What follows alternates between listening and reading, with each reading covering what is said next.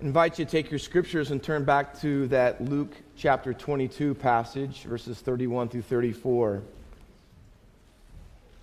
What comes to your mind when you hear the phrase, you have commitment issues? Possibly a romantic relationship that is on the border of getting serious and so when that happens, you need to have what is often called the DTR talk. Are you familiar with that phrase? DTR means define the relationship. And you have to do that because you have to understand the level of commitment in that relationship. So you want to see, if you're dating someone in particular, where things stand and what it is that you have. Is the relationship serious? Is the commitment real? Now, obviously, for those of you who are starting out in the dating world, this is not the kind of talk you have on your first date, in case you didn't know that. But down the road, if you're dating for a while and you think you're getting kind of serious, uh, you want to see where the relationship is going. So, pretty much, eventually, every relationship has the DTR talk. It's absolutely necessary. And you ask, is the relationship casual or is it committed? Have things moved past the infatuation or the admiration stage to be more like devotion and dedication? Kyle Idleman puts it this way Picture your mind, in your mind, Jesus invites you out to a coffee shop. Now, he didn't say which one. I'm thinking Dunkin' Donuts because Jesus would not go to Starbucks. but you're out to a coffee shop and you order a pastry and a latte, and you sit down, and Jesus walks in. And of course, Jesus already has a cup of coffee, and you know why, because you know Jesus makes his own coffee. You know how he does it? He brews it. He brews? Okay, never mind. All right. So Jesus sits down with his cup of coffee with you at the table, and you know, he kind of skips right over the small talk, which is a little surprised. And he gets right to the point of why he met you there today. And he looks you straight in the eye and he says this. He says, and he mentions your name It's time we define the relationship.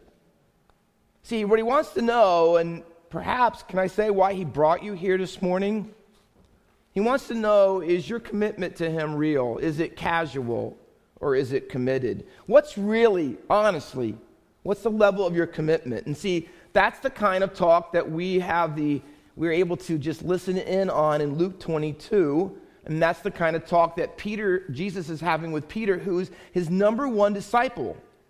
Now, for three and a half years, if you read the Gospels, Peter and Jesus have had a rabbi discipleship relationship. And that relationship over the time, and I'm going to show you in the progress of Luke's gospel, is growing. Luke chapter 5, you know, starts off Jesus and Peter, and it's kind of a rocky start because Jesus says, Hey, I know you haven't caught anything all night when you're fishing, but just cast on the other side. And he says, At your word, Lord. And he doesn't believe him, but then he catches all these fish and he says, Oh Lord, depart from me. I'm such a sinful man. But the Bible says Jesus calls him anyways, and here's how it ends. They left everything and followed him. Mean, that was the beginning of Peter's commitment to Jesus. A few chapters later, in chapter 9, uh, Jesus has been with his disciples a while and he asks them, Who do men say that I am? And they give a number of Old Testament examples of who Jesus is like. And then he asks them, personally, but who do you think I am? And Peter's famous confession is, Well, you are the Christ. You are the Son of the living God. Later in that passage, Jesus goes up on what we call the Mount of Transfiguration, and all of his divine glory is displayed, but not in front of all the disciples, but James and John and Peter is there. I mean, he's been invited into Jesus' inner circle. Chapter 18 of Luke, uh, he, Jesus is talking to the rich young ruler who wants to follow Jesus, but he can't because money has got a hold of his heart and he won't let it go. And so when Jesus says, Sell everything you have, the guy doesn't. And he walks away from Jesus very sorrowful because of the hold money has on him. But Peter, in return, says, Lord, we haven't walked away and we have left everything to follow you, reminding Jesus of the commitment that he's made. We get to the climax of it all in Luke 22, right in our passage, and It's the Passover meal. And Jesus walks around before the, at the, you know, in the middle of the meal, and he starts washing the disciples' feet. And he gets to Peter, and Peter says, Lord, you're not going to wash my feet. You know, I don't, I don't, you know, you're not going to get down and be the servant to me. Not, that's not happening. And Jesus says, If I don't wash you, I have no part with you. And Peter says, Oh, you know how he is. He, Peter says, Well, if that's true, wash my hands, my feet, my head. In other words, Jesus, have all of me. Now, you watch the progression in Luke's gospel of Jesus' relationship with Peter, and you think to yourself, when you get to our chapter, why does Jesus have to have the DTR talk with Peter? I mean, he's number one disciple. He's following Jesus. I mean, look at the growth, the progression of commitment in Peter's life. What is, what is there to talk about? I mean, isn't it completely unnecessary for Peter and Jesus to have this talk? And the answer to that is not at all. See, Peter still has commitment issues, as we're going to see in this text. And I want you to see this, and so do we. And so do we.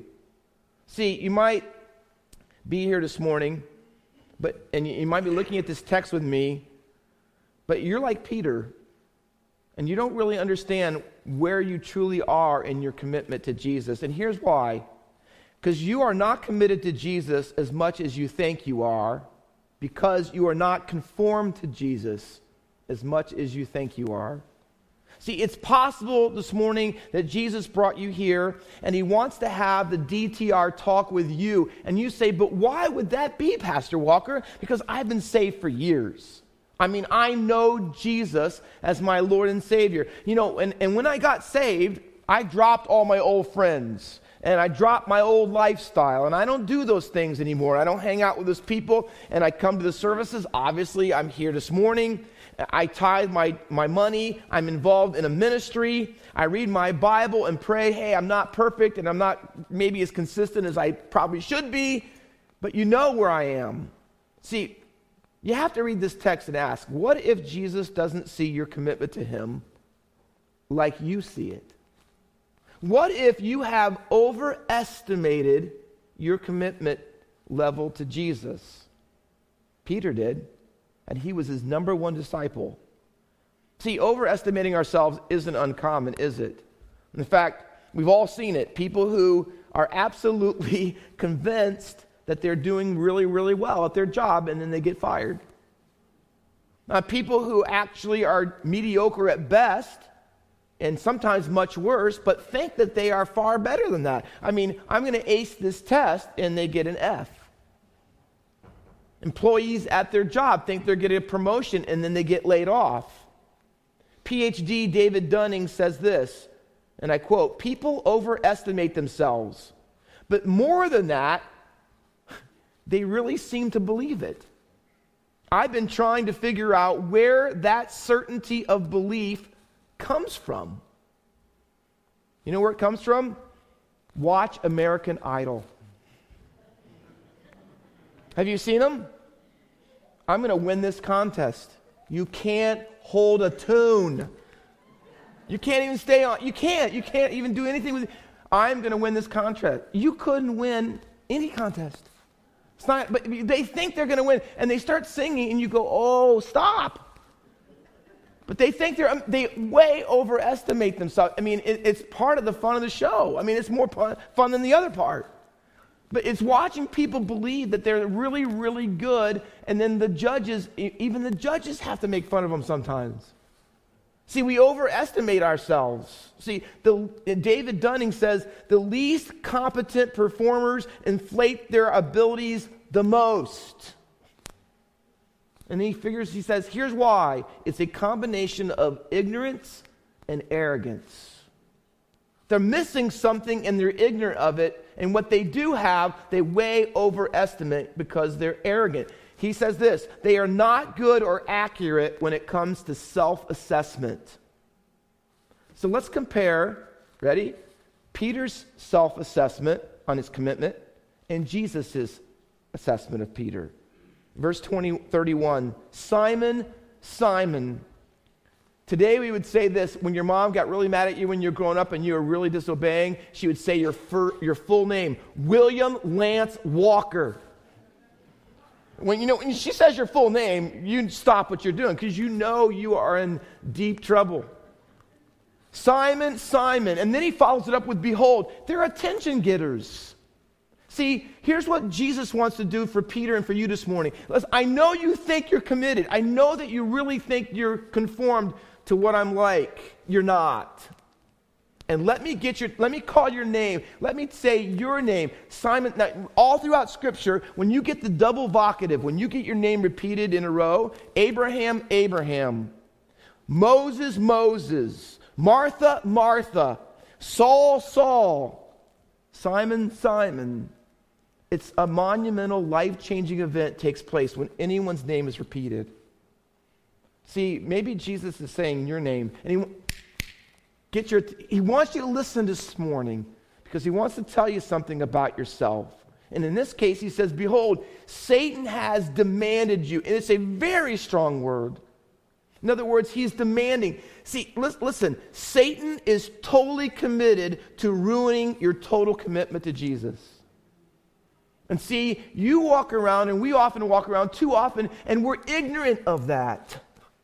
We're ignorant of how much he's attacking us and the things in our life that he's putting in our way. You know why? He doesn't want you to be totally committed. He doesn't want. So Jesus says, Behold, Satan wants to put you, Peter, in his sifter. He wants to sift you like a sifter was a, a mechanism that separated the wheat from the chaff.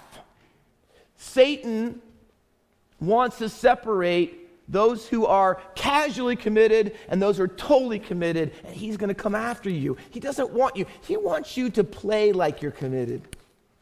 He wants you to live like you're a little committed, that you have a little Bible study, a little prayer, that you do some ministry, that you show up once in a while to a service, and you're not that bad, and you try to keep away from being overly immoral.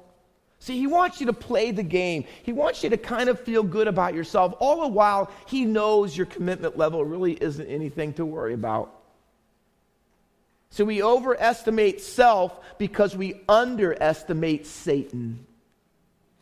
See, we do. See, this morning, maybe some of you have felt the sifter. And he's putting things into your life, he's putting people into your life, situations, diagnosis, losses, hardships, maybe really, really good things, pleasurable things, people and popularity. See, he's putting them into your life. You know why? Because he wants to distract you or destroy your faith. See, Jesus says to Peter, He wants to sift you, and He's going to. he says, But Peter, I have to pray that your faith doesn't fail. That's how far from committed to me you are. But, but Peter's response see, Jesus says, Here's my assessment of you. You're about to have a total lapse of commitment. Peter thinks this. No, no, no, not, not me, Lord. He says, Lord, I'm ready to go with you to prison and to death. That's a joke. Peter says, You're wrong, Jesus, about my level of commitment. Peter says, in reality, I can handle anything Satan throws at me. Have you ever thought that? Well, probably not, maybe inside, but you never say it outside, right? Oh, Lord, I, I know I'm not supposed to marry lost people, but I can handle dating this lost guy, even though he holds none of my convictions or not even my morality, but I can handle it. See, I, I can handle I can handle being on the internet for long periods of time when no one else is around. I, I can handle that. It's a joke. See, I, I, can handle my job and the pressures of it, and see, wanting to get up the ladder and make the money. I can handle all that pressure. See, I can handle having this person or that person as my friend. And although I know, Lord, where they're headed and what they're like and the language, that, and I know, see, but I can still be really close friends with them. And we think we're committed, and we're not. And that's why Simon, Simon, behold, Satan, see, we overestimate self because we underestimate Satan. Why do we do that? Why do we do it? Why are you doing that this morning? There's two reasons the text gives us, and I want to just look at both of them quickly. The first reason is this because we measure our commitment to Jesus without including a cross. If you look at the other passages in the other gospel, Matthew 26 and Mark 14, you'll find that these words are said of Peter in response to Jesus' words, not just to Peter, but all the disciples. Listen, it says, You will all fall away because of me tonight, Jesus says. And the word fall away is the word scandalon. It's we get our English word scandal from. Jesus says, When they arrest me tonight and they lead me away and they're going to go and crucify me on a cross, this is going to scandalize you. See, 1 Corinthians 1.23, Paul writes, to the Jews, the cross was a scandalon. To have the Messiah, the Christ of the Old Testament that was promised to come deliver his people, that he would not be all powerful and ride in on a horse and wipe everything out, but instead would be weak and seem powerless and die on a cross, it was scandalous to the Jewish mind. Peter couldn't grasp a kind of Messiah that would power under and lose his life. That's not what he wanted, it's not what he expected.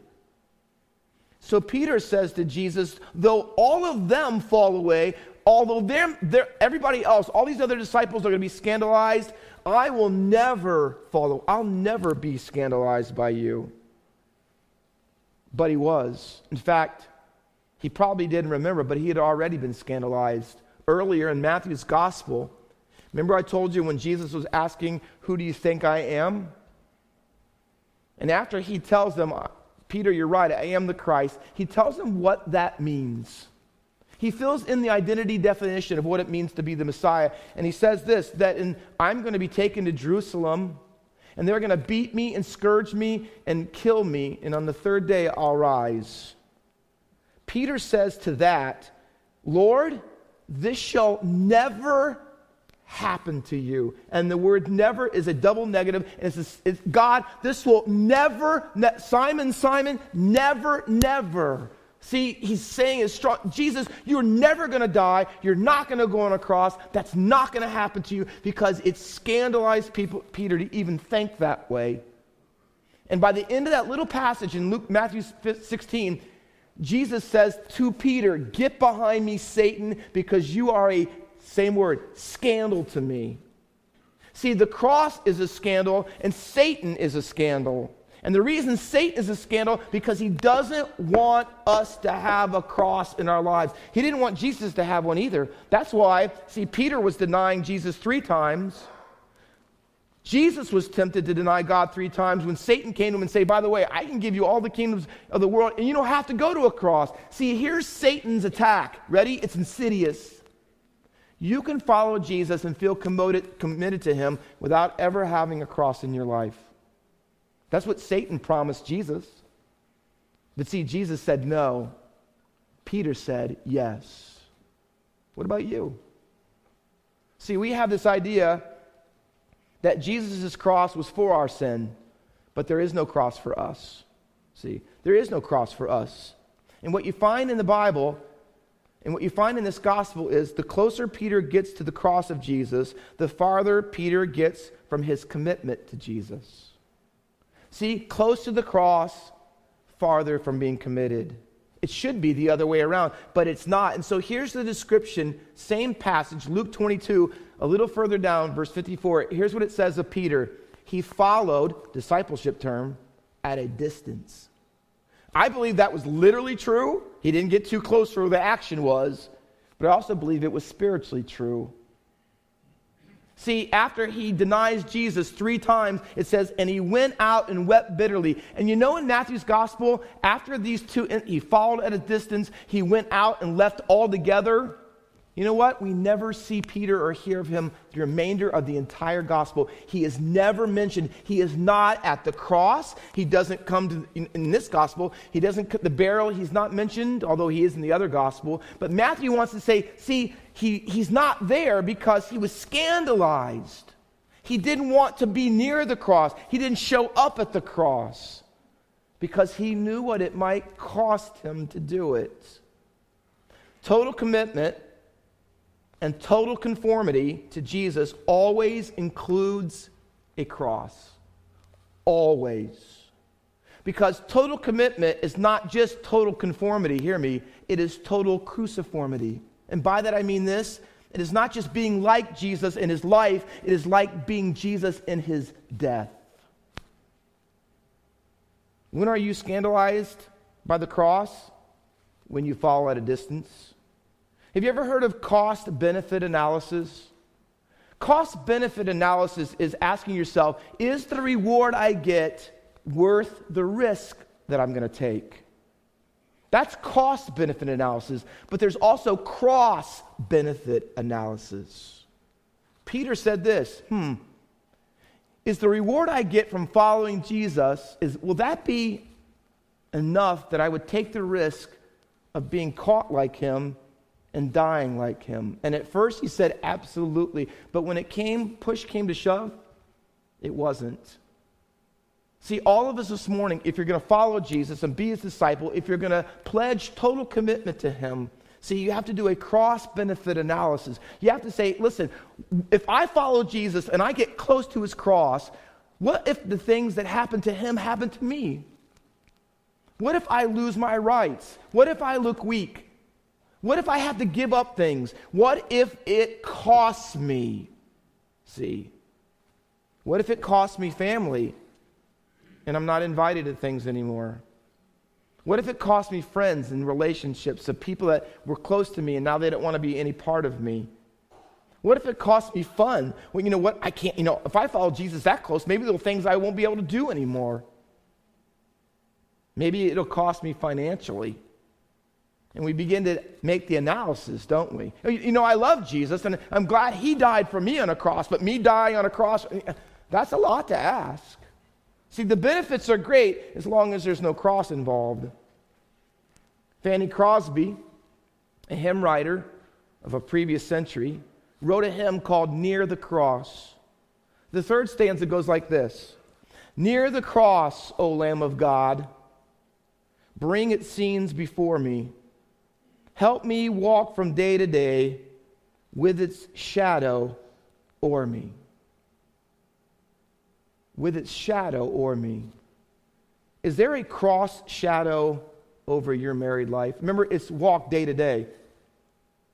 Do you have a cross in your marriage? Because husbands are supposed to love their wives sacrificially, just like Christ loved the church and gave himself. See, there's a cross in your Is there a cross shadow in your marriage? Is there a cross shadow over what you watch and won't watch on the internet, movies, YouTube, is there a cross shadow over your morality? See, do your convictions about what is right and wrong and pure and impure and holy and unholy, do those come from the cross, from the scriptures? A cross shadow over what you wear, the music you listen to, the movies you watch, the language you use, your priorities, your calendars, what matters most to you, who gets your time and see, are all those is there a shadow of the cross over all of those things? See, here's what the question is, are you cross close? Are you cross close? Or do you kind of like, mm, I, I need to stay at a little bit more of a distance than that because if I get too much more close, it'll cost me. It'll cost me. Peter says, Lord, I'm ready. He wasn't. Paul says, same phrase, Acts 21 13, I'm ready. They both say, both, by the way, instances are both recorded by Luke. Here's what Paul says I'm ready to follow you to prison to death. Almost identical phraseology. Peter wasn't ready, Paul was ready. What's the difference? I can tell you it's the place of the cross in their lives. Peter was pre cross, Paul was post cross. If you read Paul's writings, there was a shadow of the cross over everything in that man's life. 11 times in the New Testament, outside the Gospels, the word cross is used, and Paul uses every one of them.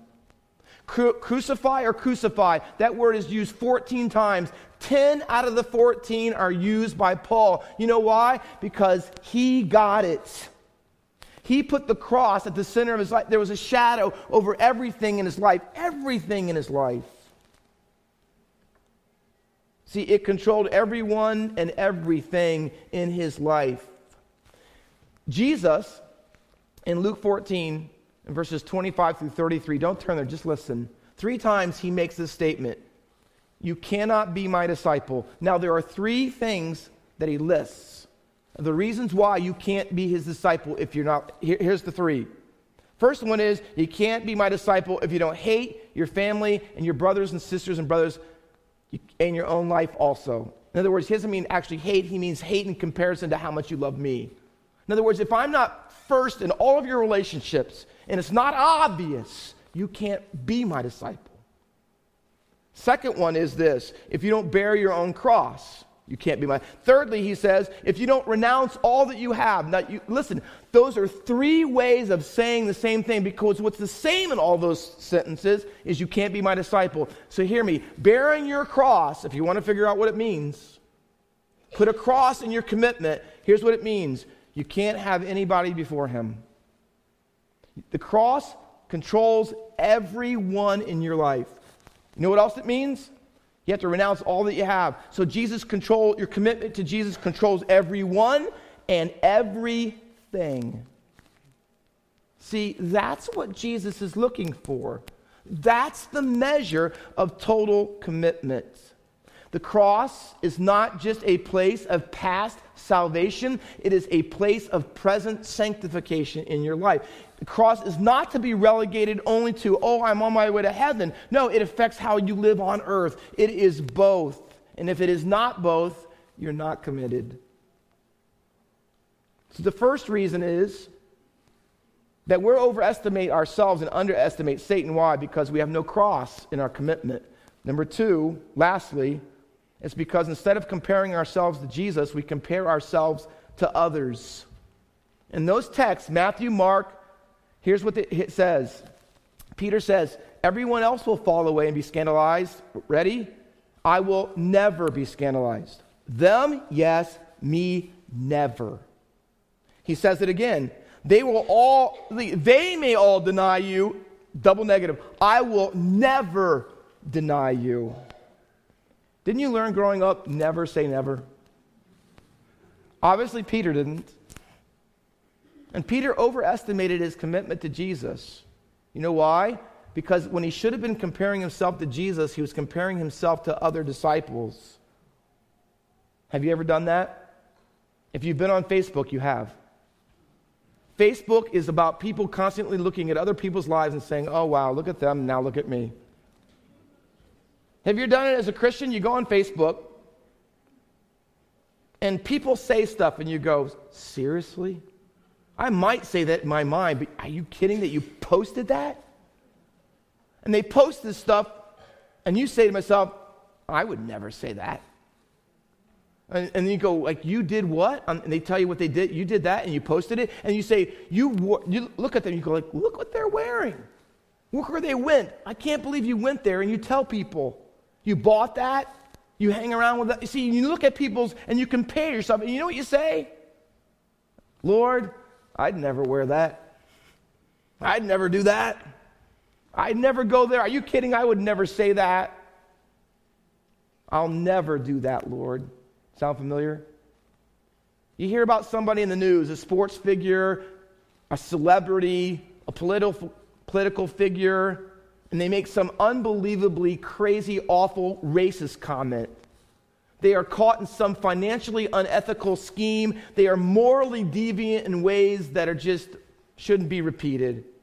And you think to yourself, oh my Lord, what a terrible world we live in. I can't believe people, well, I would never do that.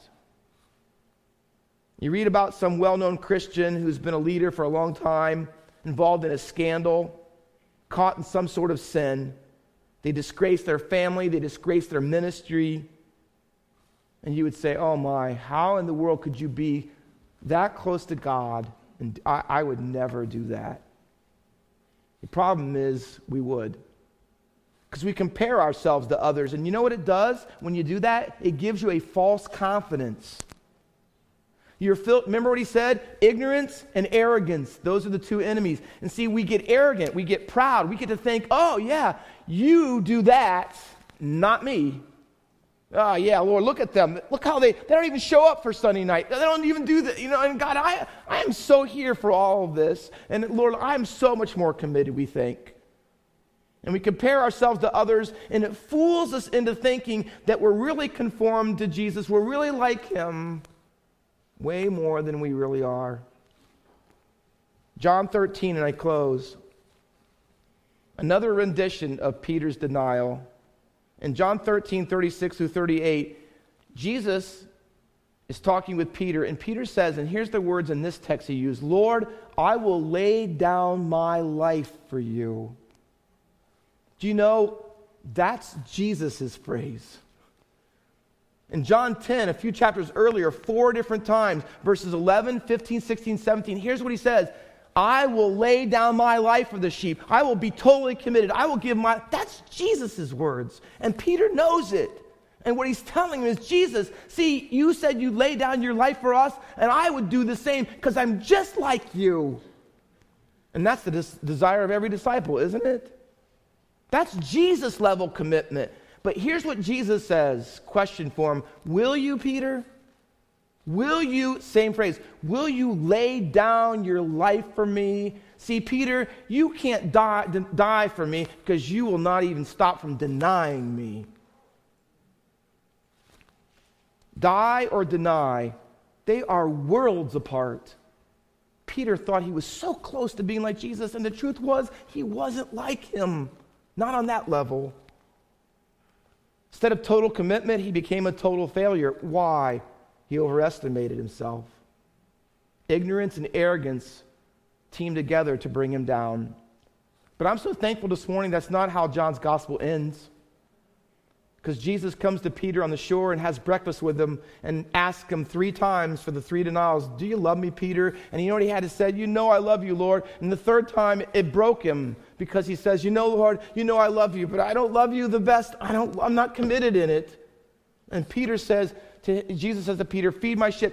L- listen, you know what Jesus says to him? I still believe, Peter, you can be like me.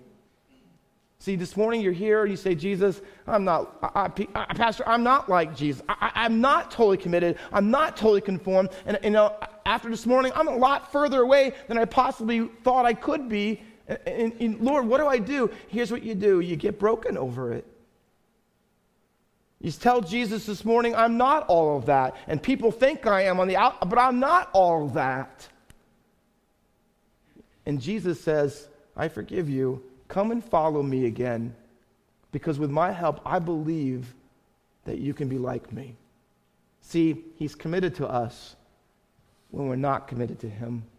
He's waiting this morning. He brought you here for the DTR talk, and he wants to know this Are you really committed to me? If not, come back this morning. Come back, because I still believe in you. Let's pray.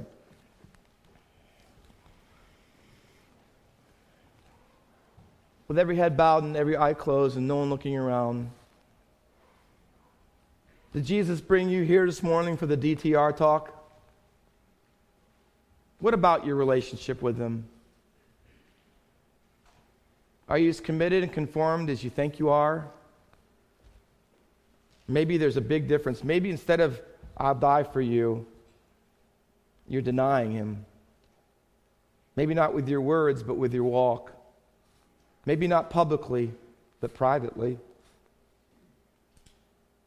Faith Baptist Church, we need an army of people who will be on the trajectory and the path of total commitment because they want to be totally conformed. They really want to be like Jesus. And you say, Pastor Walker, I've blown it.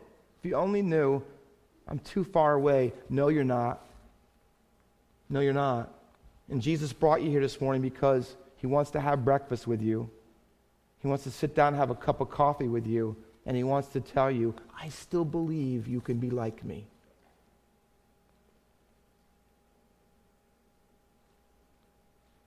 With every head bowed and every eye closed and no one looking around, would there be one this morning who would say, Pastor Walker, I know him, but I'm not committed to him as much as I thought. Please pray for me because I believe he believes in me. Would you just slip your hand up and put it back down, please? Thank you. Thank you. Many hands. Thank you. Balconies. Thank you. Maybe you're here this morning, you'd say, Pastor Walker, I'm not totally committed because I'm not totally converted. I don't know him. I know about him, and I'm religious. I, I, I, like to have God in my life if there's an emergency, but to really follow him, to have a cross, to surrender and dedicate my life to Him, to know that my sins are forgiven through His death and resurrection? I don't know. I don't have that confidence. You can. Would there be anyone this morning with every head bowed and every eye say, Pastor Walker, here's my hand. I need to give my life to Jesus fully first. I, I just need to give my life to Him and know Him and receive the forgiveness of sins that only comes in His name. Pray for me that I might know Jesus as my Lord and Savior. Here's my hand, and I'll do that this morning. Would you slip it up and I'll pray for you in just a moment? Anyone else? Anyone? Thank you. Thank you. Anyone else enjoying this? Would you just put your hand? I need to know Jesus. I need to know him. Father, you see in the hearts of believers today who are honest with themselves. They're not as committed and they're not as conformed as they thought they were. And truthfully, to some degree, my master, that's all of us, including me. Help us. Help us because of your great love to love you back. Not to earn your favor, but because you've given it to us in Jesus. And I pray for those who raise their hand this morning, you'd break their heart to those things that break your heart. Father, I pray for the one who indicated they need to come to know you as their Lord and Savior. May you move them by your Holy Spirit that they might be born again, even this day, until a living hope. And we'll praise you and bless your holy name, for it's through Christ we ask it. Amen.